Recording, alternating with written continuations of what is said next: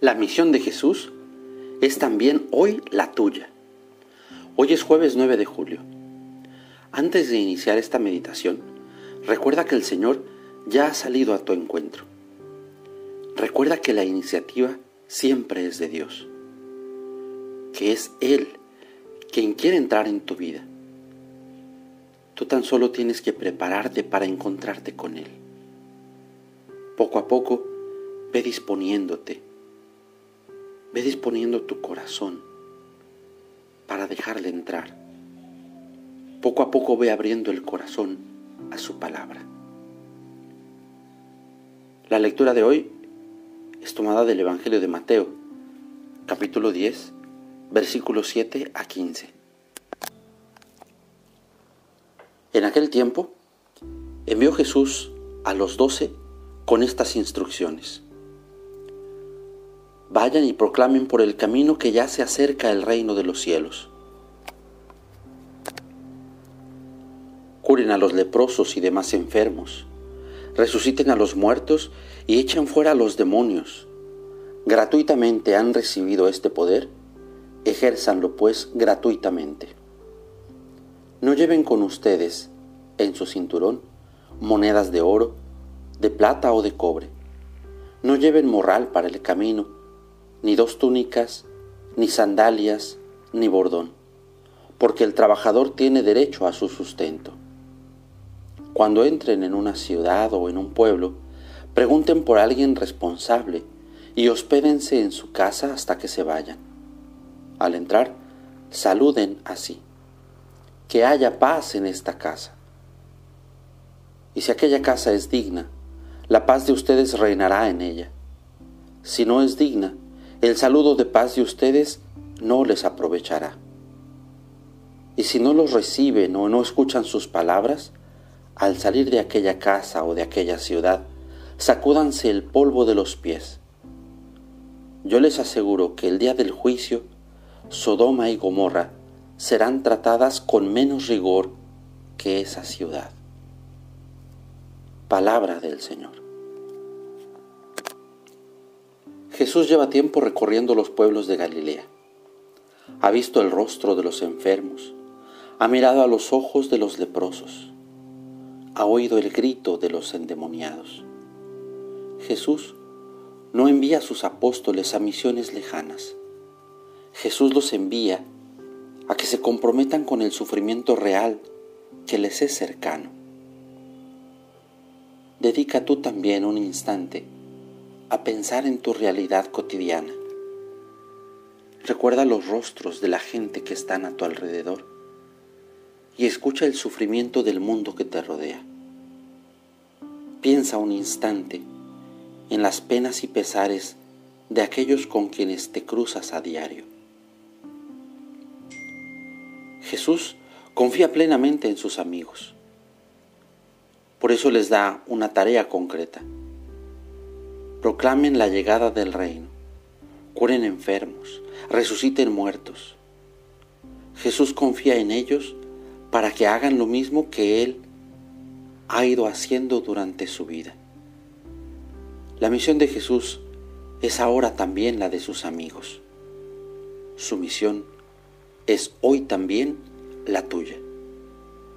Escucha la invitación de Jesús. Deja que sus palabras resuenen en tu corazón.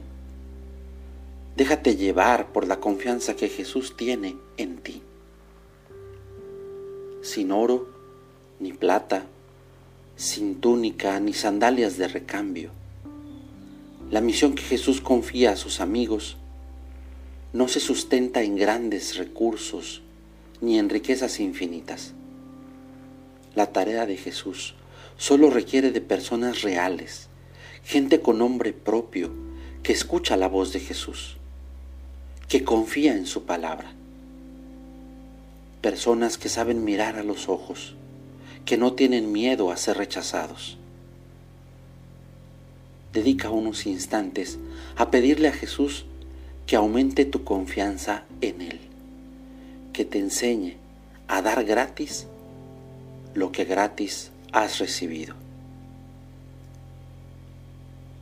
Al escuchar este pasaje del Evangelio, Intenta imaginar a los apóstoles que estaban con Jesús.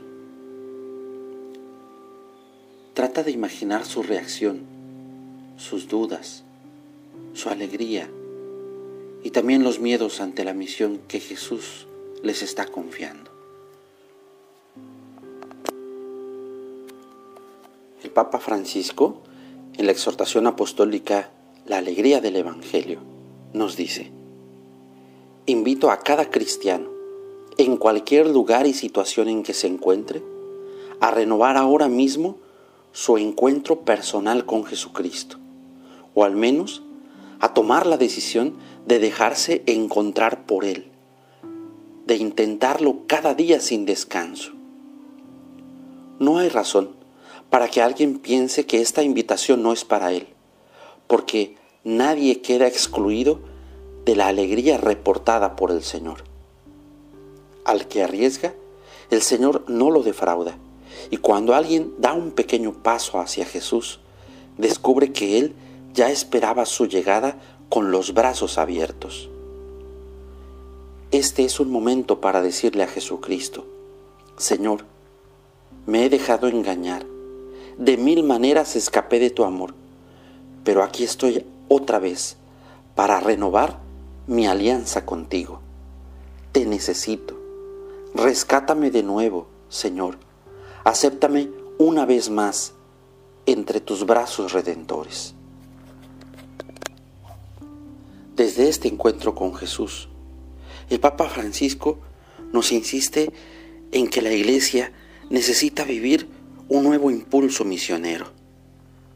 Y continúa diciendo, hoy que la iglesia quiere vivir una profunda renovación misionera, hay una forma de predicación que nos compete a todos como tarea cotidiana. Se trata de llevar el Evangelio a las personas que cada uno trata, tanto a los más cercanos como a los desconocidos. Esto es lo que nos insiste hoy el Evangelio. Es la predicación informal que se puede realizar en medio de una conversación y también es la que se realiza desde este encuentro con Jesús. El Papa Francisco nos insiste en que la Iglesia necesita hoy un nuevo impulso misionero. Continúa diciendo que la Iglesia quiere vivir una profunda renovación misionera. Hay una forma de predicación que nos compete a todos como tarea cotidiana. Se trata de llevar el Evangelio a las personas que uno trata, tanto a los más cercanos como a los desconocidos. Es la predicación informal, que se puede realizar en medio de una conversación y también es la que se realiza cuando se visita un hogar. Ser discípulo es tener la disposición permanente de llevar a otros el amor de Jesús, y eso se produce espontáneamente en cualquier lugar sea en la calle, en la plaza, en el trabajo, en el camino. En esta predicación, siempre respetuosa y amable, el primer momento es un diálogo personal, donde la otra persona se expresa y comparte sus alegrías, sus esperanzas, las inquietudes por sus seres queridos y tantas cosas que llenan el corazón. Solo después de esta conversación es posible presentarle la palabra, sea con la lectura de algún versículo o de un modo narrativo, pero siempre recordando el anuncio fundamental. El amor personal de Dios que se hizo hombre, se entregó por nosotros y está vivo ofreciendo su salvación y su amistad. Es el anuncio que se comparte con una actitud humilde y testimonial, de quien siempre sabe aprender con la conciencia de que ese mensaje es tan rico y tan profundo que siempre nos supera. A veces se expresa de manera más directa, otras veces a través de un testimonio personal, de un relato, de un gesto o de la forma que el mismo espíritu pueda suscitar en una circunstancia concreta. Si parece prudente y se dan las condiciones, es bueno que este encuentro fraterno y misionero termine con una breve oración que se conecte con las inquietudes que la persona ha manifestado. Así percibirá mejor que ha sido escuchada e interpretada, que su situación queda en la presencia de Dios y reconocerá que la palabra de Dios realmente le habla a su propia existencia.